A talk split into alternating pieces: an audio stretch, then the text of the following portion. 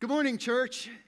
Thank you for allowing me to come into your home for the message this morning. We've been doing this series entitled Rekindling Our Hearts. If there was ever a time for our lights to be burning bright and our hearts to be set on fire, it is now. This whole series is designed to take a look at some of the kings in the southern kingdom to see the positive and the negative effects that they had on Israel. Today, we're going to take a look at the eighth king in Judah. His name is Joash. And Joash is, is an exciting story. It's, it's, it's, it's a fascinating story. And I just want to share with you as it starts in 2 Kings chapter 11, verse 21. Listen to what the Word of God says about this eighth king who reigned for 40 years. It says Joash or Jehoash, same person, Jehoash or Joash, was seven years old when he began to reign. Now, you must be sitting at home scratching your head thinking, how can someone who is seven years old be king? Well, I just want to share some background. Now, this is going to be a little tedious. So just bear with me for a few moments. But as I share this background, you're going to be encouraged because you'll see how God is in control of all things. And, and perhaps you're home today in amidst a situation that you need to be reminded that God is in control. Well, just listen to the story of Joash. The whole problem began in Israel when Israel wanted to become like other nations, and they wanted a king. Of course, we know the story so well. Saul became their king, and he messed up. And David, as a little boy, was anointed as king, and he had to wait his time. But there was something about very special about David. The thing about David was we know that in Isaiah chapter 11, verse 1, it says that a shoot from the stump of Jesse will arise. We know that God promised a Messiah our Messiah from the lineage of David. Now, follow with me to see how God has been in control. After David's reign, his son Solomon becomes reign, uh, reigns, and then after Solomon's death, Rehoboam becomes king, his son. Now, Rehoboam didn't listen to the advisors and raise taxes. Well, this started a revolt where Jehoab, Jehoram uh, got 10 tribes to revolt and they started their own kingdom. Now we have the divided kingdom. You have the northern kingdom called Israel, the 10 tribes under Jeroboam, and then you have the southern kingdom, Judah and Benjamin, under Rehoboam. Now, if you follow down through Rehoboam's lineage, you'll come to Jehoshaphat as he was king.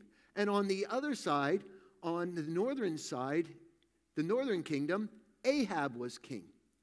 Well, we read in Second Chronicles chapter 18, verse 1, how Jehoshaphat was very wealthy, there was a lot of honor, and he meant well because he wanted to try to bring back the two kingdoms, intertwine them.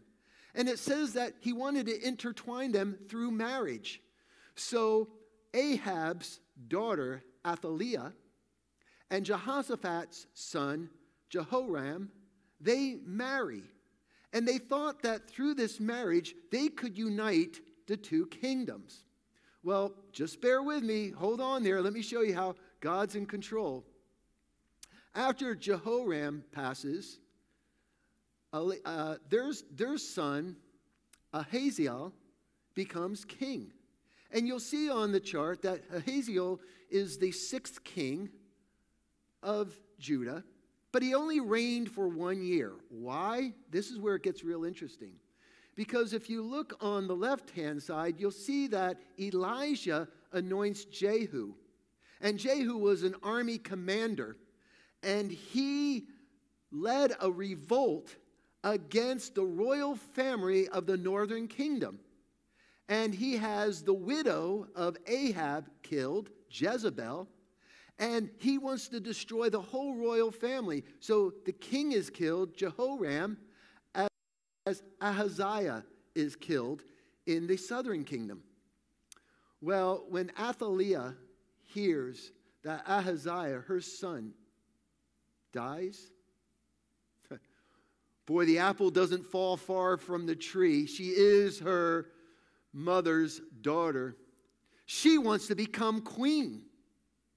And what she does is so that no one can threaten the throne, she starts to have a plan to kill all of her sons and all of her grandsons. This is where Josiah comes. Um, uh, Josiah comes in.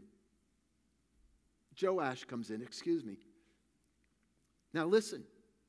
Here's where God has all things in control.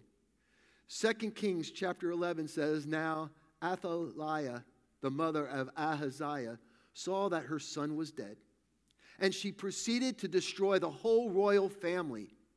But Jehosheba, the daughter of King Joram, the sister of Ahaziah, took Joash, that would be her nephew, son of Ahaziah, and stole him away from among the royal princesses who were about to be murdered.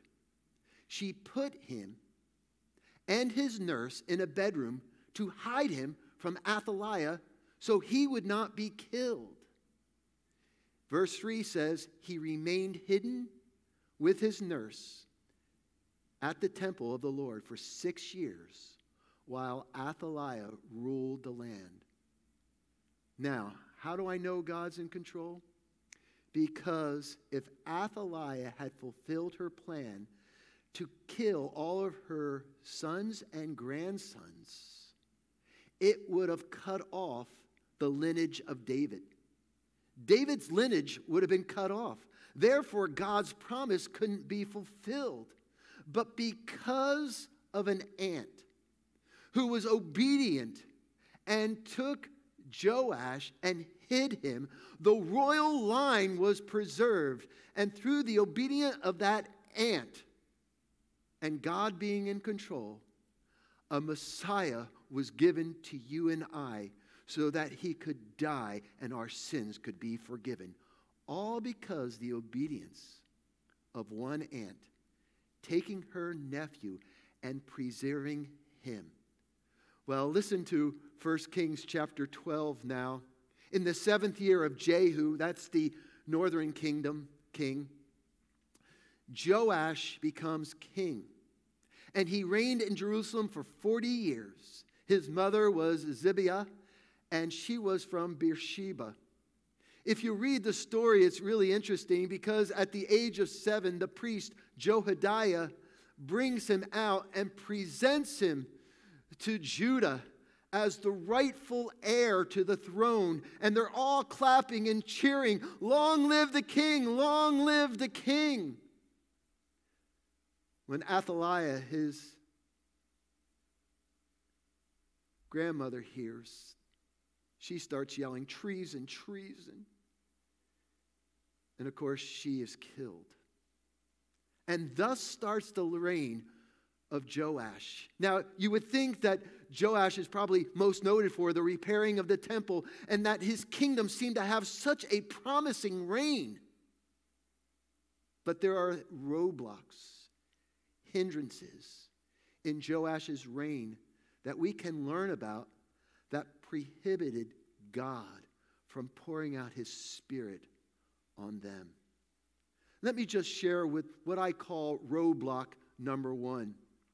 It says that Joash did what was right in the eyes of the Lord all the years that Jehoiada the priest instructed him.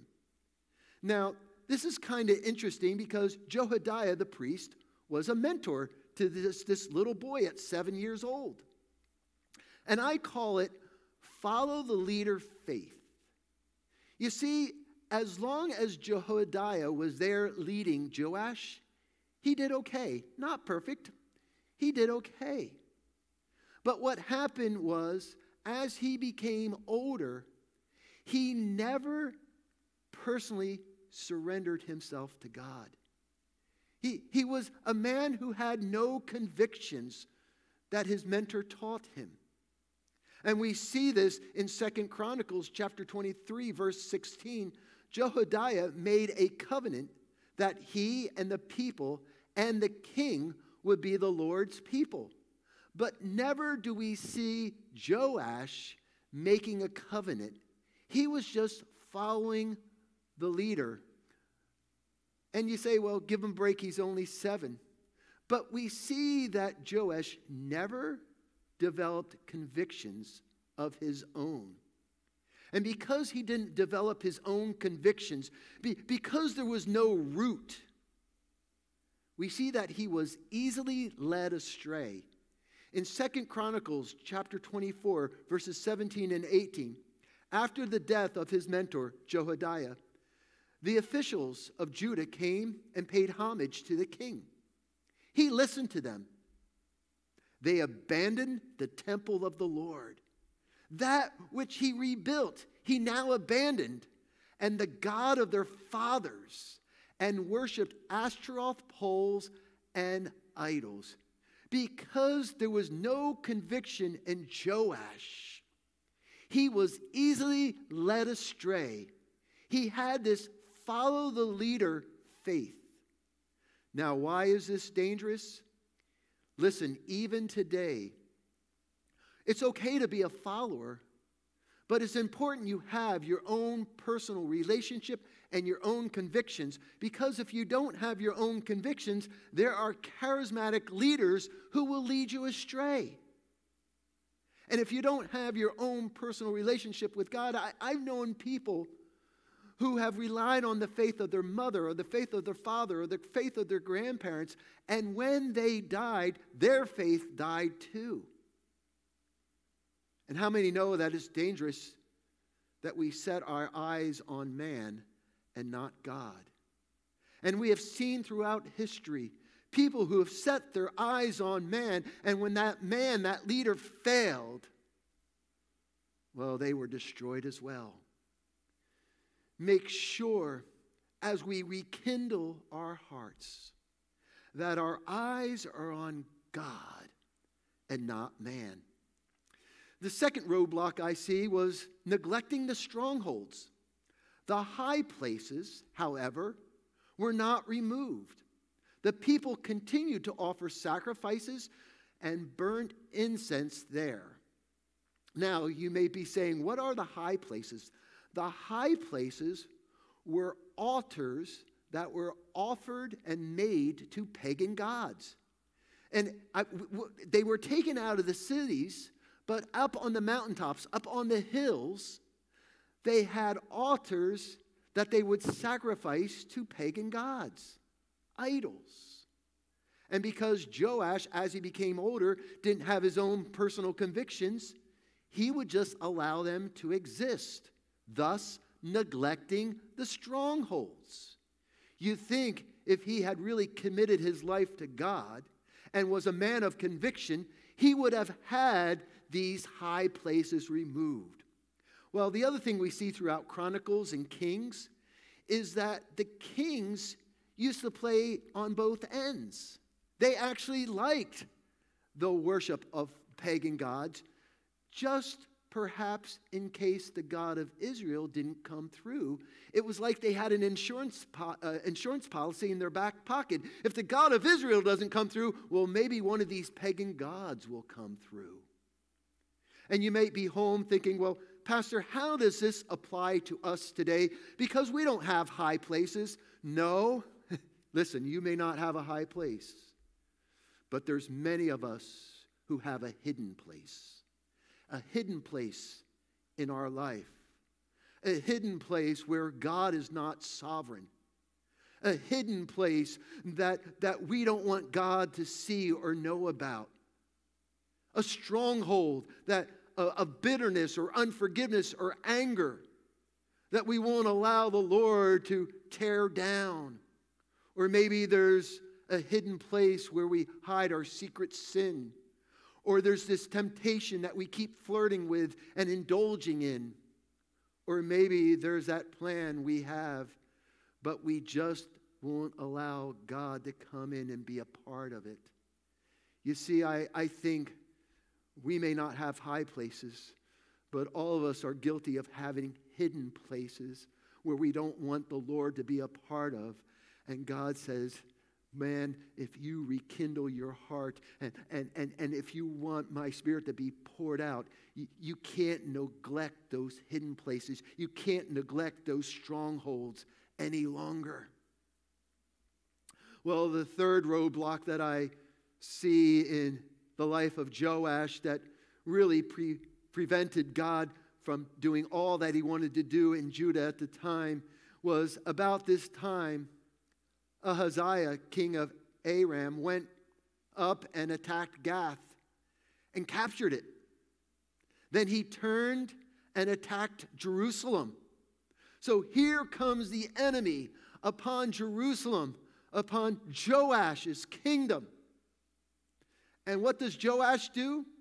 But Joash, king of Judah, took all the sacred objects dedicated by his fathers Jehoshaphat, Jehoram, and Ahaziah, the kings of Judah, and the gifts that he himself had dedicated, and all the gold found in the treasuries of the temple of the Lord in the royal palace. And he sent them to Ahaziah, king of Aram, who then withdrew from Jerusalem. Hello, somebody. Do you see what's happening here? He surrendered that which was sacred to buy off the enemy. And not once, if he had been a man of conviction, if he had been a man who had convicted, eh, dedicated his life to God, you think this king would have called a prayer meeting. You think he would have proclaimed a fast. You think he would be praying to God for the enemy to squander. But in call, instead of calling a prayer meeting, we find him surrendering that which is sacred to pay off the enemy to leave.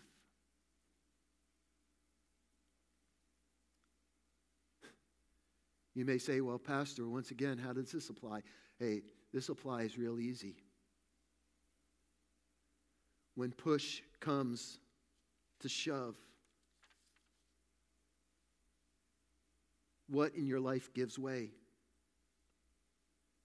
Is it things that are sacred to the Lord? When the budget is tight, what gets cut? When there's a special event happening on a Sunday morning, where do you find yourself? When your schedule's really tight, is it the laundry that waits or is it the Lord that waits? Now, please, please hear me. I'm, I'm not saying that salvation is based upon performance. It's, it's not legalism. I, I'm not saying that.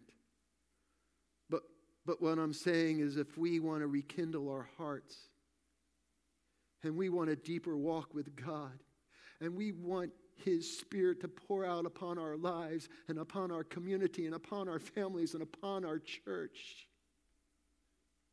We can't expect him when we're surrendering that which is sacred just out of convenience.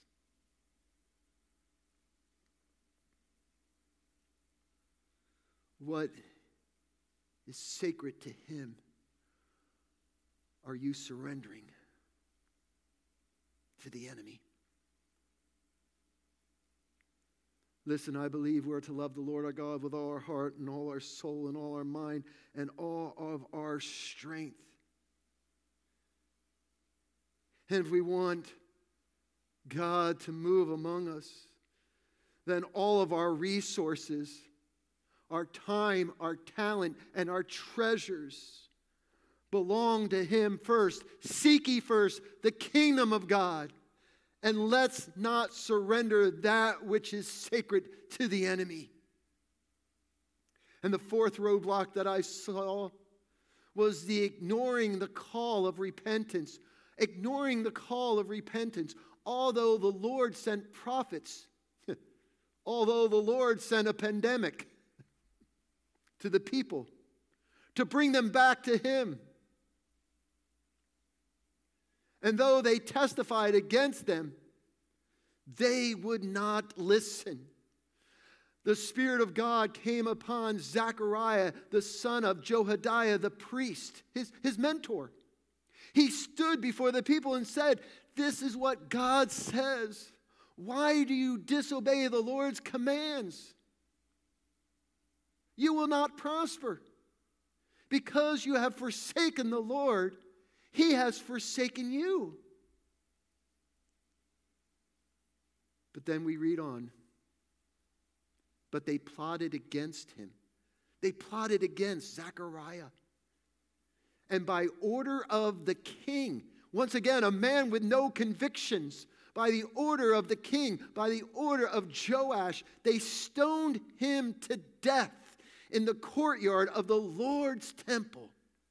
King Joash did not remember the kindness Zechariah's father, Jehoiada, had shown to him, but killed his son, who said, as he lay dying, May the Lord see this and call you to account. As I was thinking about this ignoring call to repentance, even after Joash had strayed from the path that the Lord had marked before him. God, in his mercy, still sent a messenger and warned him and invited him back. I want to do great things, just please. But before reconciliation, before redemption can take place, there has to be repentance. And all the Lord wanted them to do was repent so God could repair and restore and pour out his spirit. But they didn't want to hear it and they killed the messenger. I believe it's God's will that he wants to pour out his spirit as we rekindle our hearts. I believe it's God's will, but I also believe that unless we as individuals and as a church and as a community, if we continue to ignore the call to repent, it's not going to happen. God wants to bless. He wants to restore. He wants to ignite. But let's not ignore his call to repentance. Listen, I, I believe the Holy Spirit is convicting even where you are sitting in your own homes today. I, be, I believe the Holy Spirit is, is convicting those who have set their eyes on man and not God. And I believe that the Lord is convicting those who have neglected the strongholds. And the Lord is now convicting of people hiding spots, hiding places, things that they've hidden in their heart that's not pleasing to God, that God wants us to repent of. And believe the Holy Spirit now is convicting right now those who have surrendered that which is sacred, that which belongs to the Lord, but we have surrendered it to the enemy. God is calling us to repent. You have a choice. You can bow and repent rekindle your heart, and let God renew as we want His Spirit to be poured out. Or you can choose not to repent and kill the messenger. Turn the computer off. Turn your TV off. Don't come to church anymore. But in rekindling our hearts and seeing the potential that Joash had, but never reached it because there was no conviction, there was no commitment. And as a result, there were these hindrances, these roadblocks. I pray that you'll take this message to heart as we seek to rekindle our hearts.